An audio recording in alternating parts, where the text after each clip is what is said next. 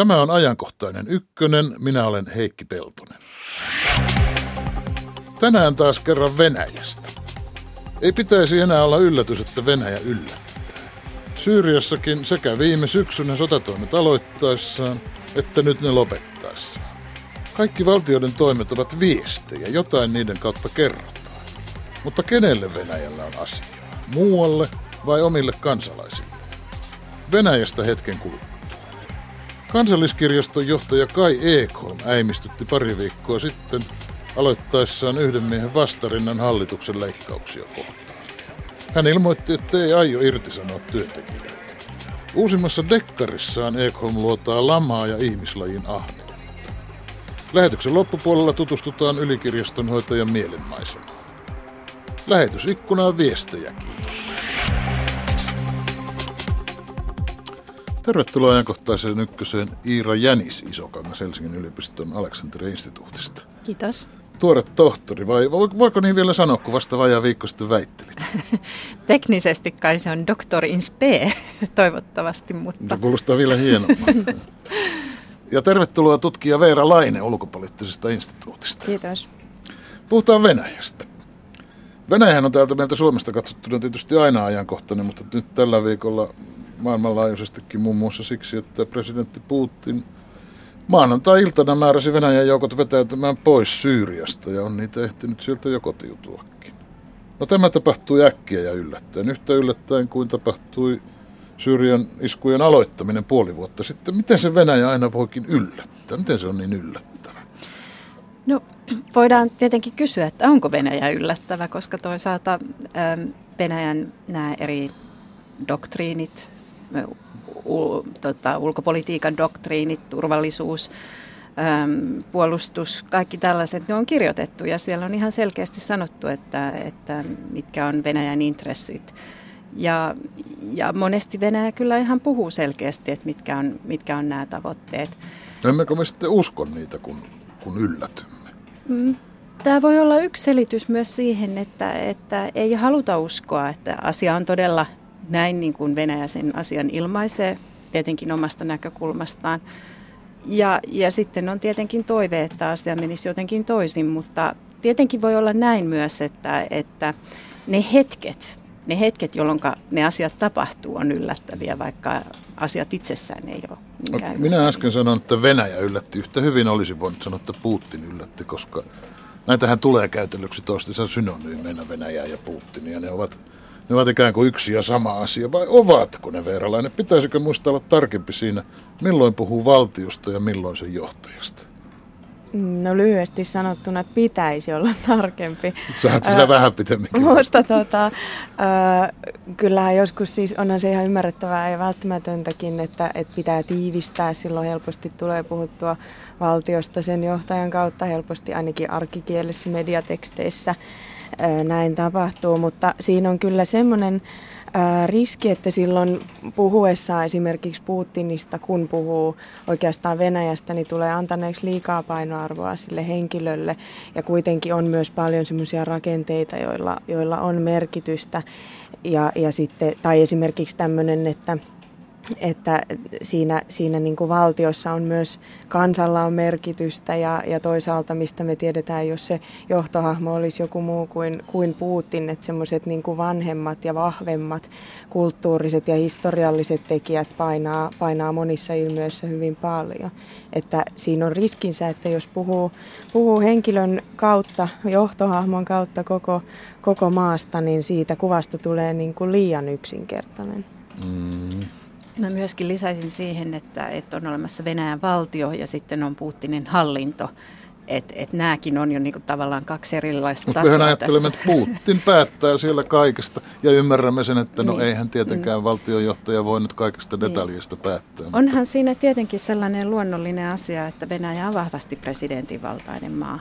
Mm. Ja Putinin tavoitteena on ollut luoda tällainen vahva valtio, jonka päämies on presidentti. Ja keskitetty valtio. Ja keskitetty valtio, et, et, ja se on se, niin kun, se on se viesti, jota halutaan sekä välittää muualle että omille kansalaisille, mutta tätäkin täytyy tarkastella myöskin sitä taustaa vasten, että minkälaisessa olosuhteissa Putin astui valtaan. Hmm. et se on ollut myöskin niin kuin tätä vakauttamisprosessia, tämä on ollut niin kuin tätä niin kuin Venäjän sisäpolitiikan tekemistä, se on ollut myöskin niin kuin tällaista turvallisuuden ja elintason luomista ja vahvistamista Venäjällä. No mutta ajatellaanpa mm. sitten valtiota tai valtion päämiestä ihan sama.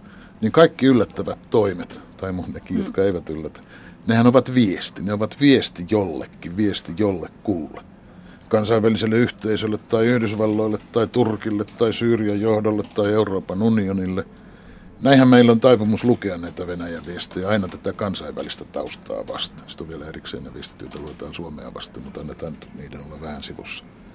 No samaan aikaan me hyvin tiedämme, että esimerkiksi Yhdysvaltain presidenttiehdokas ehdokkaiden kaikki viestit, joita heillä siellä nyt on paraikaa vaalikampanjoissaan, niin ne ovat tarkoitettu puhtaasti sikäläiseen kulutukseen amerikkalaisille äänestäjille. Eikä niitä pidä ulkopolitiikkaviesteinä paljonkaan lukea.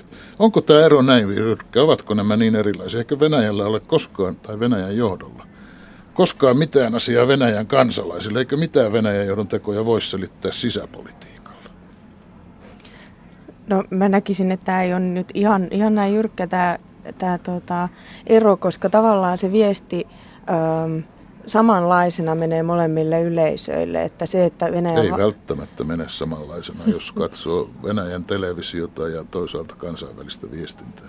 Ei toki, emme tarkoita sitä, että tavallaan niin kuin esimerkiksi tässä viimeisimmässä, että, että Venäjä vetää joukkojaan Syyriasta se ilmoitus oli sen, suuntan, että, se, sen suuntainen, että, että tavallaan nyt niin kuin tehtävä on täytetty. Mm-hmm. Niin sillä Venäjä samaan aikaan viestii tietysti kansainväliselle yhteisölle niin kuin ihan faktisesti, mitä, mitä se, miten se aikoo toimia, mutta että myös omalle kansalleen niin kuin semmoista, että, että tavallaan tässä on on tietty niin kuin voitto saavutettu ja näin sitä uutisoitiin myös Venäjän mediassa. Että, että aina tietysti meidän niin ulkopuolelta voi myös olla vaikea nähdä, että mi, mikä viesti on kenellekin tarkoitettu, mutta kyllä mä näkisin tässä ihan selvästi niin kuin kumpaakin. Mm. Mä yhtyisin aika lailla tuon näkemykseen, että siinä on sekä ulkomaailmalle että, että omille kansalaisille – monestikin niin kuin yhdessä viestejä, tosin ne tulkitaan eri tavalla, se on sitten toinen asia. Ja sitten, mikä on aika mielenkiintoista monesti, että sellaiset just nämä yllättävät reaktiot tai vähän taas niin asiat, joita meidän ehkä länsimaissa on vaikeaa käsittää, niin monesti sitten selitetään sillä tavalla, että no itse asiassa tämä, on, tämä liittyy sisäpolitiikkaan. Ja, ja, siis jos emme keksi ulkopoliittista selitystä, niin, niin sitten vetäydymme niin, sisäpolitiikan niin. taakse, jota meidän ei taas tarvitsekaan ymmärtää, koska se on Venäjän sisäpolitiikkaa. Jossain, jossain määrin näin, mutta sitten myöskin mä ajattelisin myös sillä tavalla, että ehkä se on niin kuin, ei, ei välttämättä niin kuin Venäjä ole aina niin hirveän itsetietoinen siitä, tai, tai eh, ehkä ei välttämättä välitä, että miten ne viestit tulkitaan ulkomaailmassa, että mm-hmm. et, et, tai sitten ei osaa tulkita niitä ulkomaiden reaktioita oikein, koska sellaista niin kuin tiettyä niin kuin disparenssia siinä selvästi aina on. Mutta siis tarvitseehan Putinkin joka tapauksessa kansansuosiota ja venäläisten kannatusta, eikö? Hmm. Tarvitsee, joo.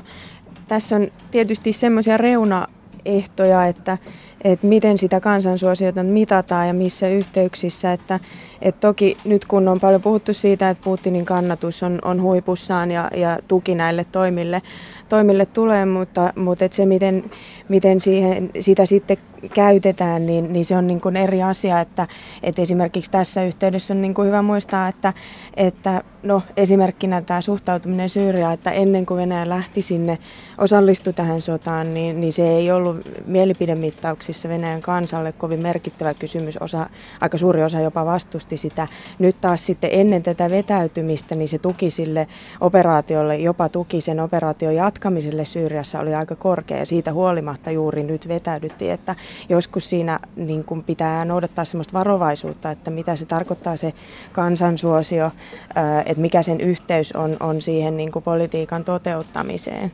Hmm. Samalla tavalla sitten myöskin nämä mielipidemittaukset niin on monesti hyvin niin kuin tällaisia epäluotettavia siinä mielessä, että ne kysymyksen asettelut ja tämän tyyppiset Ovatko asiat. Ovatko ne niin epä, kaikki niin epäluotettavia? Mä mietin, että onko tässä vähän tämmöistä läntistä vähättelyä? Ei välttämättä, mutta kyllähän tietyllä tavalla niin kuin voidaan kysyä asioita sillä tavalla, että niihin tulee selkeästi tietyn tyyppisiä vastauksia. En tarkoita, että niitä vääri, vääristeltäisiin, mutta niin kuin tiedämme markkinointikyselyistäkin, niin on monta tapaa kysyä.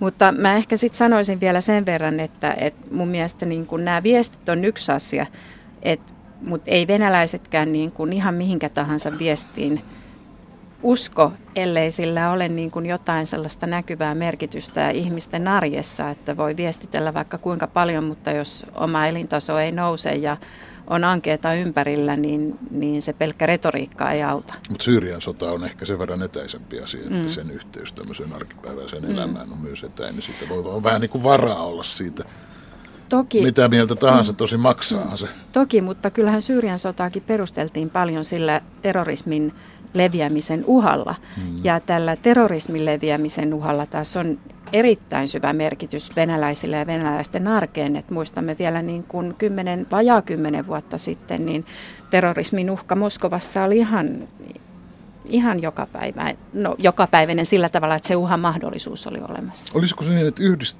ulkopolitiikka ja sisäpolitiikka yhdistyvät, kun on sotia tai kriisejä? Ovatko sodat varmin tapa säilyttää kansansuosittu? Silloin kun kansakunta on kriisissä, niin silloinhan kokoonnutaan yksimielisenä johtajan taakse. No ei varmasti varmin tapa, se on hirveä riskiä altista.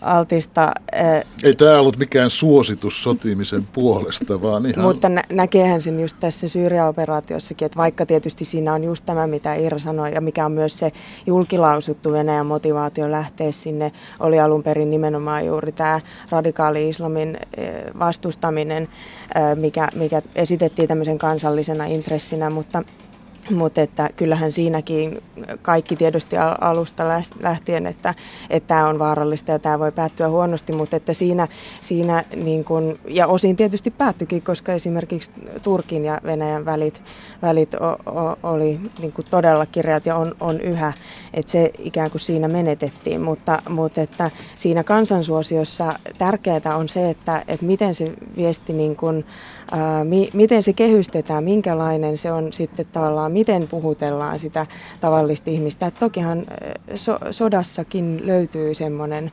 semmoinen aspekti, joka, joka tavallaan puhuttelee tavallista ihmistä, mutta, mutta että politiikkana se on, se on, se on vaarallinen. Mutta kansaahan yhdistää se, siis kun on kriisi niin mielellähän silloin pitää löytää helposti osoitettavia vihollisia, jotka sitten ovat yhteisiä vihollisia ja se yhteinen vihollinenhan kansaa yhdistää, eikö? Niin sitähän se talvisodan henki syntyy. Suomi on kumminkin niin eri, erilainen No joo, ei mennä talvisota.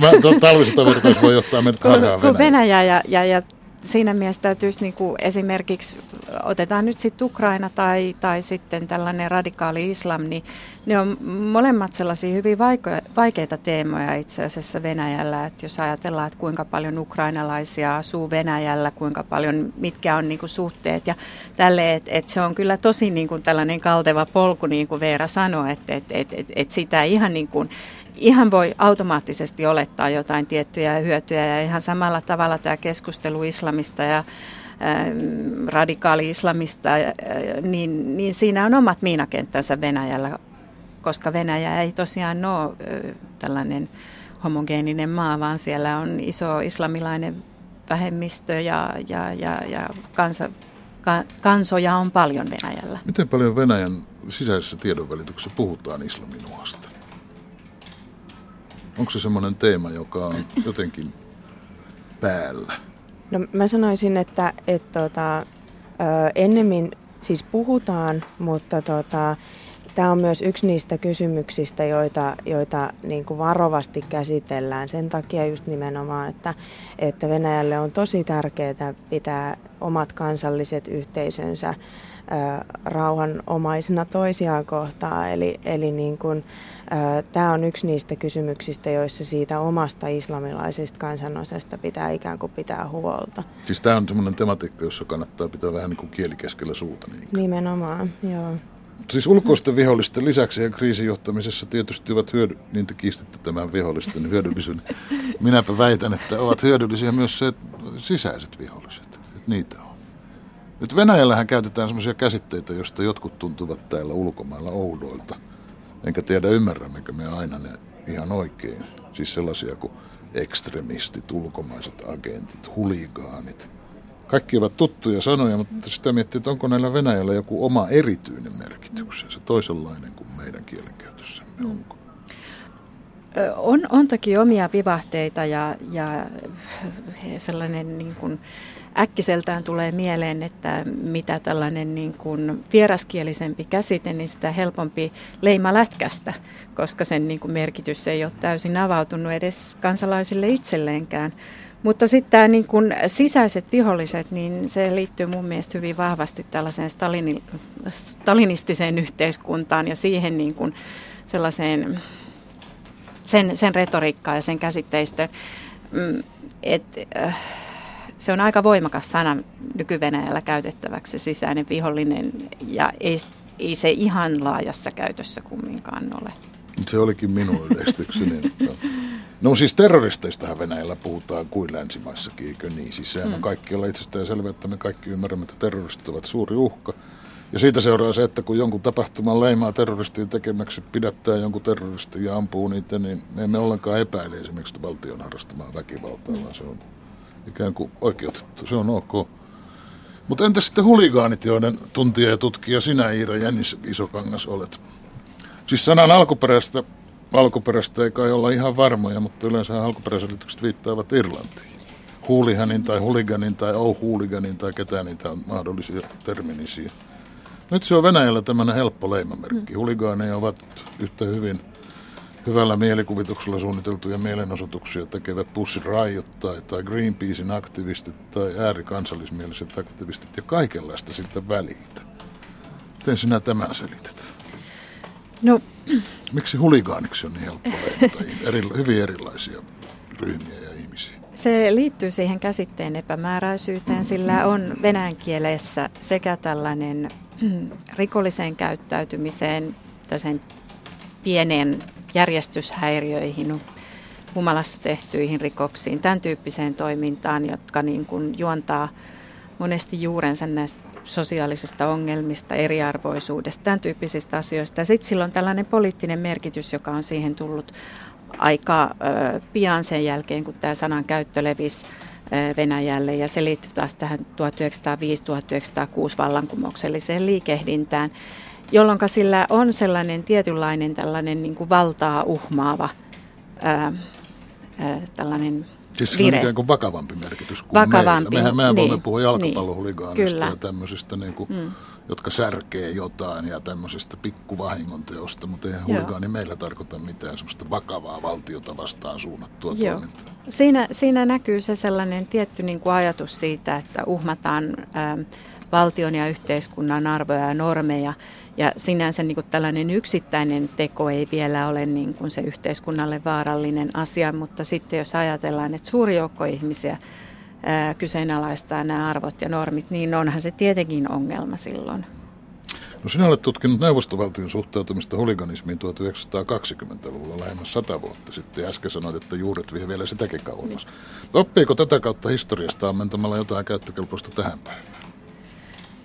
No mielestäni se auttaa ymmärtämään sitä venäläisen yhteiskunnan ää, rakentumista, sen, sen erilaisia kerrostumia, näkemään sen, että, että venäläinen yhteiskunta ei ole pelkästään Neuvostoliiton perillinen tietyllä tavoin, mutta se myöskin se Neuvostoliitto peri paljon siitä saarin aikaisesta yhteiskunnasta ja näiden niin kuin eri rakenteiden erottaminen ja näkeminen ja millä tavalla ne vaikuttaa nykyvenäläisessä keskustelussa, niin se, se tuo pohjaa siihen. Eikö kuitenkin ole niin, että Venäjän analyytikolla on aina iso riski sortua ajattelemaan nykyistä Venäjää jotenkin samanlaiseksi kuin Neuvostoliitto oli, mitä sanot Veeralainen? No Tuota, mä toivon, että... Ainakin tämmöisessä kansanpuheessa. Niin, huomaa, just nimenomaan kyllä. siihen oli tulossa. Toivon, että analyytikolla ei ole, ei ole ehkä ihan niin suuri riski. Tuota, kyllä toki tehdään semmoisia rinnastuksia usein mi, mi, niin kuin historiaa ja niissä, niissä on kyllä oma vaaransa sitten, että, että tavallaan niin kuin, No tämä johtajakeskeisyys on, on yksi kysymys, että puhutaan persoonakultista vai miten se kääntyy suomeksi ja, ja johtajakultista ja, ja, ja näin, että, että on tietynlaisia yhtäläisyyksiä, mutta, mutta että niistä ehkä mieluummin pitäisi puhua jonkun muun kaavan kautta kuin semmoisten historiallisten vertausten kautta, että kuitenkin tämän päivän Venäjä on ihan eri asia, siellä on niin kuin jotenkin vaalit, se on kansainvälisesti äh, integroitunut erilaisiin organisaatioihin, kaiken näköisiä riippuvuussuhteita on ja ihmisten asema on niin kuin tosi toisenlainen, että, että tämmöisten takia niin ne rinnastukset ei, ei aina osu maaliin. Se ei ainakaan auta meitä ymmärtämään enempää. No, voisin esittää myös ihan päinvastaisen väittämän, ja se on se, että olisiko niin, että 1990-luvulla ja 2000-luvun alussa, siis tämän vuosikymmenen alussa, kuviteltiin Venäjä liian erilaiseksi kuin Neuvostoliitto, ikään kuin irti historiasta. Tämä on nyt ihan toinen juttu, ja varmaan he toimivatkin aivan päinvastaisella tavalla, tai aivan erikois, eriko, erittäin eri tavalla. Niin, valtionahan se on erilainen kuin Neuvostoliitto hyvinkin monessa eri kohtia, mutta sitten täytyy ajatella myöskin, että siinä valtiossa asuvat ihmiset ovat syntyneet Neuvostoliitossa, monet heistä, johtajat ovat syntyneet Neuvostoliitossa. Jos että... saa viitata tähän Putinien ilman, että tekisi mitään suurmiesteoriaa, niin. niin onhan hän sen valtion kasvu. Ilman muuta, mutta, mutta niin kuin sanoin, niin, niin se, me, me hirveän usein ajatellaan myös Neuvostoliittoa tällaisena niin kuin Stalinin aikaisena yhteiskuntana, ajattelematta sitä, että siinä Neuvostoliitossakin itsessään oli kerrostumia. Ihan samalla tavalla kuin me ajatellaan tällä hetkellä Venäjää Putinin Venäjänä ja unohdetaan Jeltsinin kausi ja kaikki se niin kuin kokemus ja käytäntö, mitä silloin ihmiselle tuli siitä valtiosta. Et, et, et, et, se on meidän tapamme niin kuin nähdä hyvin yksulotteisesti Venäjä ja se on ongelma. Kun kansakunta on kriisissä, me nyt vähän ajattelee, että Venäjä on ainakin talouskriisissä, niin yhä enemmän silloin aletaan puhua yhtenäisyydestä ja yksimielisyydestä, eikö näin ole? No tämmöinen amatööritason Venäjän seuraajan näkevinä, että tätä yhtenäisen kansan mytologiaa vaalitaan Venäjällä aina vain tiukemmin ja tarkemmin. Ja siihen melkein kuuluu nykyään uskonnollinen yksimielisyyskin ortodoksisen kirkon kautta. Että jos sitten ajattelee venäläisiä, siis Venäjän valtion kansalaisia, niin pitääkö se paikkansa, että onko siellä yksi kansa, yksi kieli, yksi kulttuuri, yksi uskonto? Hajosiko koko entinen Neuvostoliiton moninaisuus ja monikulttuurisuus siististi kukin kulttuuri omaa maahansa silloin, kun Neuvostoliitto hajosi?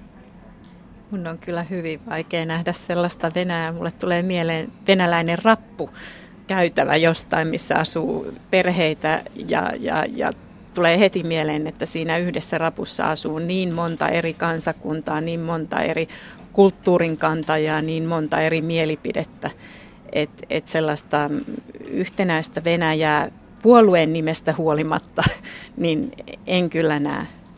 Tämä, tämä oli muista, mä aion lisätä tämän johonkin leikekirjaa, tämän kerrostalo-analogian, koska se on, se on totta, niin kuin kansallisuus ei voi, ei voi Venäjän kansalaisia yhdistää. Venäjällä on 2010 laskettiin 100, yli 190 eri kansallisuutta, eli se ei voi olla, niin kuin, se, ei voi olla se yhdistävä Siis tekijä. todellisuudessa se ei ole yhtenäinen kansa.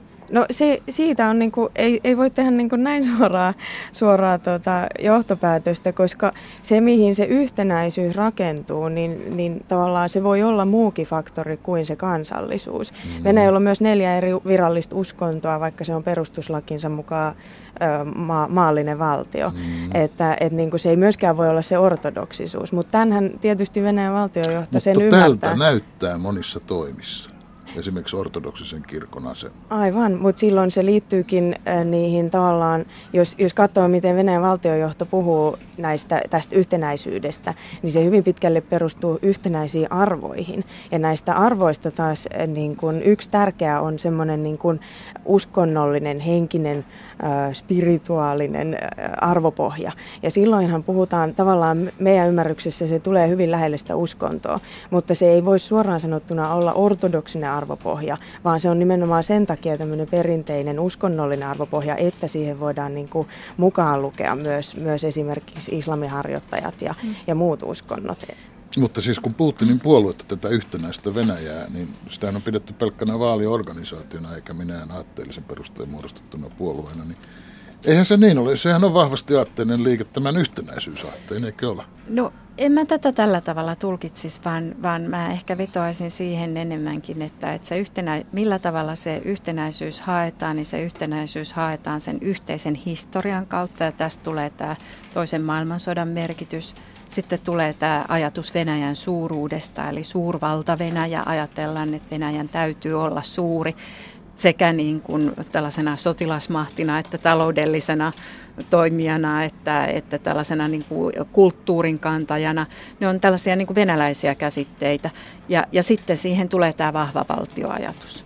Ja, ja ne on niin kuin sellaisia peruspilareita, jotka, tota, joiden varaan sitä yhtenäisyyttä ö, rakennetaan Venäjällä. Tämän yhtenäisyyden kannalta, kun nämä niin sanotut ulkomaiset agentit ovat Venäjän vallanpitäjille niin vaarallisia? No niin, niin sanoisin, joo. Siinä on kyse myös siitä, että tavallaan tämä, tämä yhtenäisyys... vaatii sitä, että sitä, sitä niin kuin valtiojohtoa, joka sen takaa, niin sitä ei haasteta. Eli, eli tavallaan valtiojohto on sen vahvan valtion takana, joka lupaa sitten taas suojella tänä kriisi-aikana näitä kansalaisiaan, jolloin sitten ne, jotka, jotka sitä vahvaa valtiota tai, tai sen toteuttajia haastavat, niin, niin ovat niin kuin oikeastaan, heidät esitetään tämmöisinä epäisänmaallisina jopa pettureina, niin siihen tämä on niin kuin väline. Mutta silloin tältä kannalta Venäjän pitäisi olla yksipuoluejärjestelmä, niin kuin Neuvostoliittokin oli. Toivottavasti ei. Tämä on vaan looginen jatkumo, eikö? No ei. Jos ei saa haastaa, niin miten voi olla oppositiota? Se on hirveän mielenkiintoinen kysymys ja tästähän on nyt paljon niin kuin mietitty, että mihin Venäjä tästä eteenpäin jatkaa ja, ja vaalithan on tulossa myös syksyllä. Ja, ja erilaisia skenaarioita on, mutta yksi niistä skenaarioista on myös sellainen niin kuin pikkuhiljaa demokratisoituminen. Se, se ei välttämättä ole se kaikkein todennäköisin vaihtoehto, mutta ei se myöskään poissuljettu Näetkö joitakin sen suuntaisia merkkiä viime vuosien ajalta? No ei varsinaisesti voi ihan viime vuosilta niin kuin, näitä, näitä, näitä merkkejä löytää, mutta sitten toisaalta taas voi ajatella, että, että viimeiset 10-15 vuotta on ollut hyvää aikaa venäläisille. Ja ajatus sitten siitä, että... Tarkoitatko nyt, taloudellisesti? Taloudellisesti nimenomaan.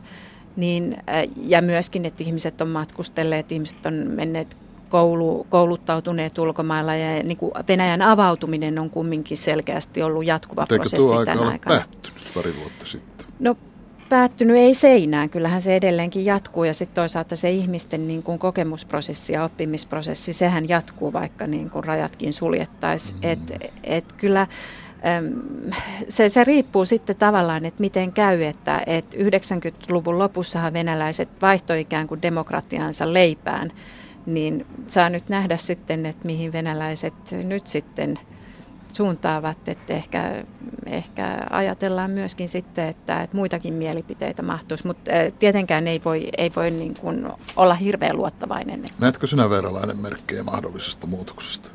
Öö, sanoisin, että joo, mutta, mutta ehkä vähän erilaisia tai aika paljonkin erilaisia, että, että mä en, en näe paljonkaan toivoa demokratisoitumiskehitykselle. Venäjän liberaali oppositio on tällä hetkellä hyvin olematon ja, ja niin kuin henkilökohtaisesti en, en usko, että niitä signaaleja sen vahvistumisesta olisi nyt odotettavissa. Toki on tiettyjä epävarmuustekijöitä, joista me ei voida tietää, että mitä ne tuo tullessaan. Eli, eli toivosta ei pidä luopua, mutta, ja aina on muutoksen mahdollisuus, mutta juuri nyt kyllä, kyllä tota, kuten sanoit, niin, niin Venäjä vaikuttaa enemmän yksipuoluejärjestelmältä, jossa, jossa, jossa kritiikkiä ei sallita. Kiitos Veralainen. Kiitos Ira Jänis Isokangas. Samppa Korhonen, terve. Terve Heikki. Lähetysikkunassa Venäjä totta kai puhuttaa. Toivotaan muun muassa, ettei Venäjä vain käynyt Syyriassa harjoittelemassa – en soisi, että seuraava osoite löytyy sitten täältä meiltä päin. Tähän vastataan puolestaan, että Venäjän sotaretki Syyriaan taisi todella olla sen uusien aseiden ja asejärjestelmien testausta. Puuttikin kehui, että aina osui, vaikka osuikin välillä sairaalaankin. No, tähän taas kommentoidaan, että maailman sotaisimmat piirit haluavat saada 70 vuotta kestäneen rauhan Suomen ja itänaapurimme kanssa pilattua, ja Suomen kautta nyt sitten uhitellaan itään. Niin kuin huomaat, tämä Suomi-aspekti tulee väkisinkin esiin heti, kun Venäjästä puhutaan. Vaikka yritimme, minä kerran vahingossa mainitsin talvisodan, mutta yritimme olla Suomesta erossa. No, Mennään, mennäänkö eteenpäin? Mainitaan vielä tähän, että kyllä se NATO-aspektikin aina saadaan esiin. Kysytään, että miksi NATO häärää Venäjän rajoilla. Jos Venäjä touhuaisi USAn rajalla, niin jo olisi kolmas maailmansota käynnissä. Mm. Mennään eteenpäin. Kaikkien pitää osallistua talkoisiin, kovia päätöksiä pitää tehdä, ne pitää hyväksyä. Nämä ovat olleet niitä hallituksen viestejä ja mantroja tässä talouskurimuksessa. Mutta tämän kuun alussa ylikirjaston hoitaja Kai Ekholm löi monet ällikällä valtiojohtoa myöten, kun hän ilmoitti, ettei aio irtisanoa ketään kansalliskirjastosta, vaikka laitos toimii Helsingin yliopiston alaisuudessa, jonka pitäisi säästää yhteensä yli 100 miljoonaa euroa ja lopettaa lähes tuhat työpaikkaa. Ekholmin mielestä irtisanomisten perustuslaillisuus pitää selvittää, eli rikkovatko ne perustuslaissa määriteltyä kulttuuriperinnön turvaamisvelvoitetta. Ekholmin uusimmassa dekkarissa nimeltään Tähtisilmä luodataan puolestaan 90-luvun lamaa sekä ihmisen käyttäytymistä ja ahneutta. Nyt tutustutaan tämän kansalliskirjaston johtajan mielen maisemaan, millaisena hän nykyisen maailmanmenon ja ilmapiirimme kokee. Kyllä tämä aika, jossa me eletään, on aika materialistinen ja, ja mä olen ikäni puolustanut humanistisia asioita. Jo, se, humanismi on mulle tämmöinen DNA, joka, joka pitää tätä maailmaa pystyssä ja kulkemassa. Että hallituksia on mennyt ja talouspakotteita on tullut ja mennyt ja lamoja on tullut ja mennyt, mutta se mikä ihmisellä sisällä ja mitä se tuottaa, niin on, on edelleen pysyvää. Kansalliskirjaston johtaja Kai Elkolm, elämme kovia ja kylmiä aikoja. Miten tällaisena hetkinä, tällaisessa ilmapiirissä suhtaudutaan esimerkiksi sellaisen asian kuin sivistys? Kyllähän me kaikki olemme sivistyneitä, ainakin omasta mielestämme. Siis objektiivisesti ottaen ihmiskuntahan on muuttunut älykkäämmässä koko aika. Tätä IQta on mitattu ja saippua sarjatkin tuottaa siis älykkyyttä yhtä paljon kuin ennen oli siis 20-luvulla no-, Nobel-ihmisillä suunnilleen. Eli, eli ei se siitä, mutta sivistys on jotakin, jota ihminen voi soveltaa ja olla epäitsekäs ja, ja, ja, ja tuota, se on antamista enemmän kuin saamista. Tämä on mun filosofia. Ja, ja siihen tietoon liittyy aina, että joku sen sulle antaa ja joku sen sulle kertoo. Eli tietoon liittyy ja, ja kulttuuri, joku, aina sellainen välittäjäaines. Ja, ja tuota, niitä välittäjiä voi olla kirjailijat ja esittäjät ja taiteilijat ja maalarit ja tanssijat ja, ja kulttuurikriitikot. Eli nimensä mukaisesti toimittajat. Ja myös toimittajat, aivan oikein. Aivan Joskus harvoin ja parhaimmillaan. Aivan oikein nuori mies, tämä hyvä kun muistutit mua. Mutta mulla on valjennut, kun on tässä iässä, niin, niin tota, valkenee monet asiat ikään kuin vasta nyt, että kulttuuri on antamista. Mä kävin just John Donneria moikkaamassa tuossa, hän asuu 800 metriä tuonne päin. Ja, ja tota, no, niin, hän teki neljää kirjaa. Ja kun ajattelee, mitä kaikkea hän on tehnyt, niin, niin kulttuuri on antamista. Se on hyvin pyytetöntä antamista muille. Ja, ja, ja tuota, tämä on vähän niin kuin tätä maidon tuotantoa, että se tuottaja ei kyllä itse siitä, siitä rikastu, mutta, mutta jos se kuluttaja rikastuu ja nauttii, niin... Ja sitten kulttuurilla on aina oma valuuttaansa. Sitä ei pitää millään, millään muulla kuin sillä, että se vastaanottaja tuottaa lisää sitä sivistystä ja kulttuuria ja jatkaa sitä. No sivistyksen nykytilasta ja vielä ehkä enemmän sivistyksen tulevaisuudesta. Sanoit kuitenkin hiljattain, että me katsomme parhaillaan oman sivistyksemme tyhjeneviä hyllyjä. No, mulla oli tämä kansalliskirjaston leikkaus operaatio tässä näin, ja kyse ei ollut mistään pienestä polvileikkauksesta, vaan aika isosta, ja mä olin syvästi huolestunut tästä asiasta, ja, ja mikään ei niin kuin näyttänyt siltä, että hallitus tai edes opetusministeriö olisi oikein ottanut tätä kuuleviin korviinsa, tai mun oma työnantajani Helsingin yliopisto. Mun oli pakko käyttää näin isoja sanoja. Ja, ja, ja tuota, Oliko se liioittelu? Ei se mitään liiottelua. Että, että tuota, meillä on edelleen niin kuin työvoimapula täällä ja, ja, nämä, ja nämä asiat, joista mä julkisuudessa olen maininnut, niin, niin me neuvotellaan ja, ja ne on aika herkässä vaiheessa, mutta mä luotan, että viisas voittaa ja saadaan kohtuullinen neuvottelutulos tähän, että me voidaan jatkaa. Kansalliskirjaston Kai Ekholm, jos katsotaan historiaan, lamaa ja kovia aikoja on ollut ennenkin.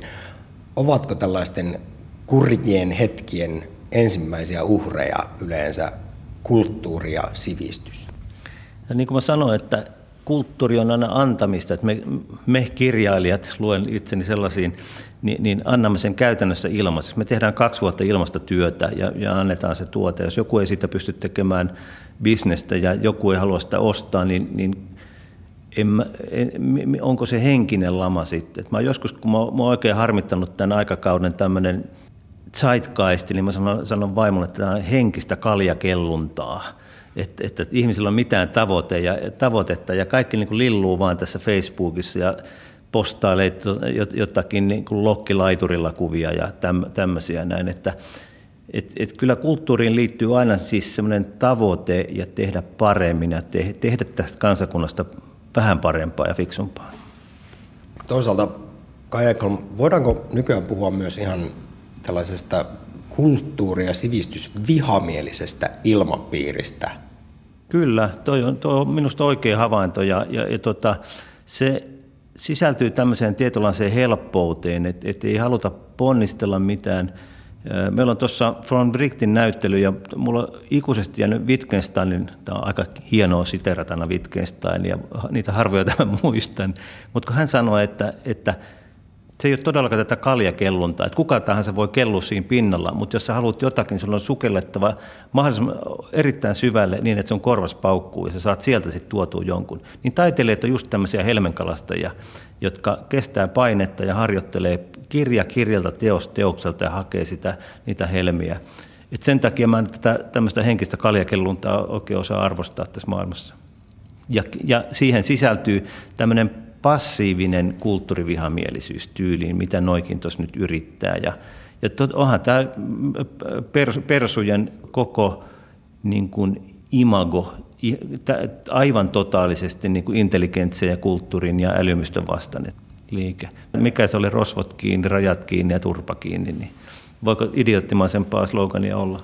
Mulla on ihanteena tämmöinen Väinö Linnan ja Samuli Parosen kuvaama niin, niin kuin sivistynyt duunari, joka oli aika tyypillinen 60-luvun ja 70-luvun niin, niin kuin kansanmies, joka luki lehteensä, jolla oli argumentit ja joka, joka niistä lähtökohdista niin teki tätä maailmaa paremmin. Mulla on niin kuin edelleen tämmöinen vähän niin kuin romanttinen kuva, kuva ja, ja, ja, musta tämä on semmoinen suomalaisuuden perus. Se voi olla maanviljelijä, se voi olla kuka tahansa kansanopistopohjalta tässä maassa on lähdetty niin kuin ennenkin.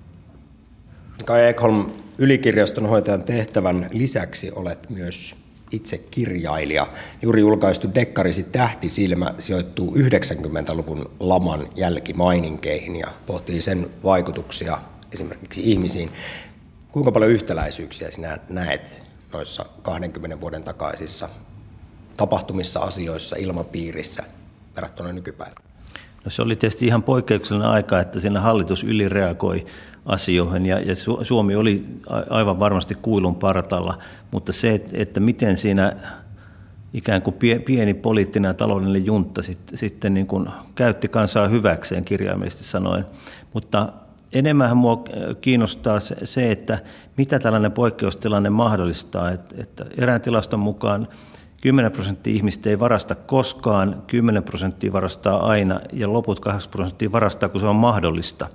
Eli, eli tämä oli erittäin joustava, joustava skeema, aika moni halusi hyötyä siitä. Ja näin on aina pulo, tämmöisenä poikkeusaikoina.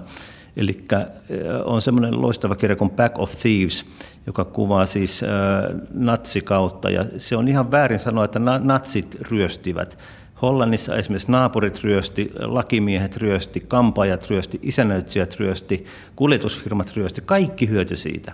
Että aina kun tulee tämmöinen ti- ti- tilaisuus, ja sitä varten yhteiskunta se suojelee ihmisiä tällaisilta tilanteilta. Silloin se suomalainen yhteiskunta petti omat kansalaisensa.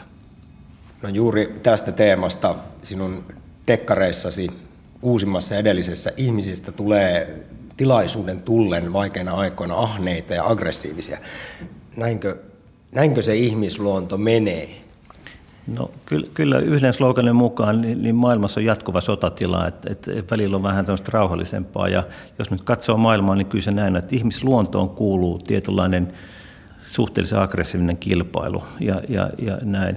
Ja tässähän oli liikuttavaa, että mä luin parikymmentä näitä lamaajan konnien tilityksiä. Jostain syystä kaikki halusivat tehdä kirjan itsestään.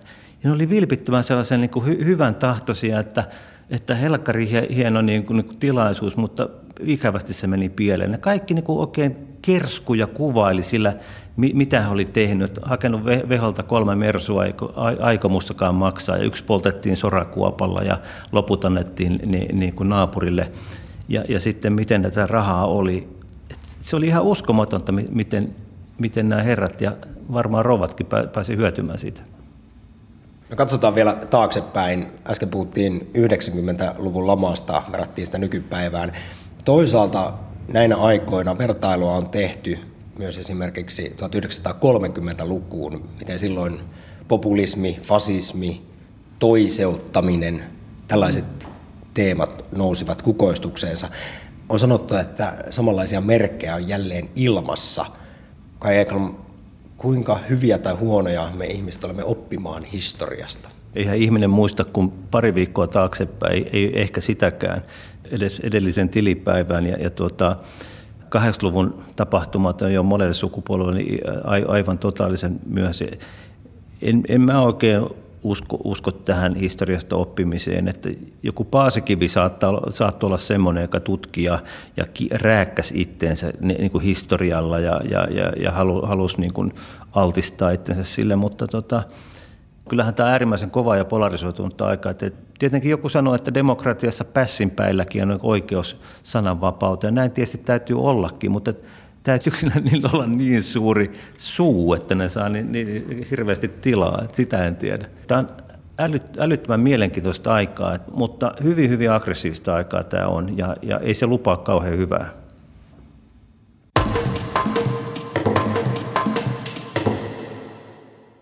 Joukko politiikan ja elinkeinoelämän päättäjiä ja vaikuttajia kokoontui eilisaamuna rukousaamiaiselle kalastajatorpalle Helsingin Munkkiniemeen.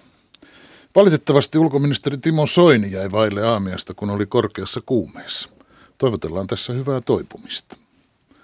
Aamiaisen hinta oli 120 euroa ja sen päälle pidetty arvofoorumi vielä 60. Joku pitää tätä kalliina, mutta olisi niillä monilla ollut maksaa enemmänkin. Varsinkin kun rahat menevät hyvään tarkoitukseen. Niin mihin? Sitäpä en tiedä. Soinin oli määrä lausua raamatun paikka ja rukous. Soiniahan ei tunnetusti pysty kukaan korvaamaan, mutta jos minä nyt yritän ihan ilmaiseksi esittää sen raamatun paikan, tai samaan hintaan vaikka kaksi. Arvofoorumissa kuulemma keskusteltiin aiheesta, voiko valtio olla laupias samarialainen. Kannattaa siis palauttaa mieleen tämä samarialaisen tarina. Muuan lain opettaja, näin kertoo evankelista Luukas, kysyy Jeesukselta. Kuka sitten on minun lähimmäiseni? Ja Jeesus vastasi kuten useinkin pienellä tarinalla, näin. Eräs mies oli matkalla Jerusalemista Jerikoon, kun rosvojoukko yllätti hänet. Rosvot veivät häneltä vaatteetkin päältä ja pieksivät hänet verille. Sitten he lähtivät tiehensä ja jättivät hänet henkihieveriin. Samaa tietä sattui tulemaan pappi, mutta miehen nähdessään hän väisti ja meni ohi. Samoin teki paikalle osunut leeviläinen. Kun hän näki miehen, hänkin väisti ja meni ohi. Mutta sitten tuli samaa tietä muuan samarialainen. Kun hän saapui paikalle ja näki miehen, hänen tuli tätä sääli. Hän meni miehen luo, valeli tämän haavoihin öljyä ja viiniä ja sitoine. Sitten hän nosti miehen juhtansa selkään, vei hänet majataloon ja piti hänestä huolta. Seuraavana aamuna hän otti kukkarostaan kaksi denaaria, antoi ne majatalon isännälle ja sanoi, hoida häntä. Jos sinulle koituu enemmän kuluja, minä korvaan ne, kun tulen takaisin. Kuka näistä kolmesta sinun mielestäsi oli ryöstetyn miehen lähimmäinen? No ymmärsi ja lainopettaja vastata, että se, joka osoitti hänelle laupeutta. Ja Jeesus siihen, että mene ja tee sinä samoin.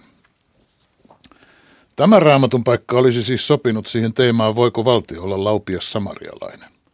Vaikka en minä ymmärrä, miksi sitä elinkeinoelämän johtajilta kysyä kannattaa – Kai ne vastaavat, että olkoon vain valtiolaupias, kunhan ei meidän firma. Eivätkä ne majatalon isännälle annetut denaarit sitä paitsi menisi kirjanpidossa läpi. Mutta kun en ole ollut paikalla, en voi tietää, mikä raamatun paikka luettiin. Epäilisin, että tämä seuraava olisi sopinut kenties vielä paremmin, kirjanpidon ja yhtiöjärjestyksenkin kannalta. Se on Jeesus taas, joka kertoo. Ylhäinen mies lähti matkalle kaukaiseen maahan saadakseen siellä nimityksen kuninkaaksi ja palatakseen sitten takaisin. Hän kutsui luokseen kymmenen palvelijansa, antoi heille kullekin kultarahan ja sanoi, käyttäkää näitä parhaanne mukaan, kunnes minä palaan.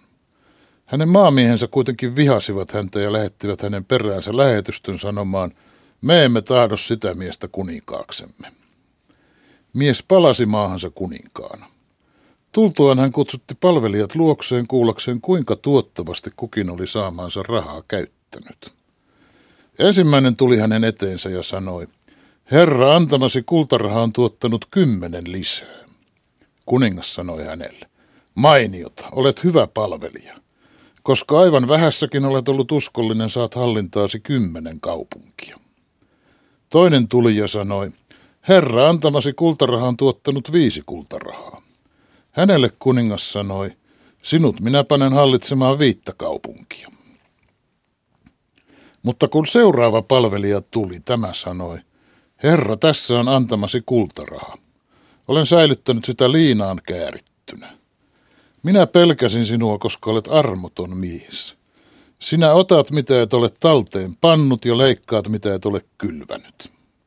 Kuningas sanoi hänelle. Omien sanojesi mukaan minä sinut tuomitsen. Sinä kelvoton palvelija.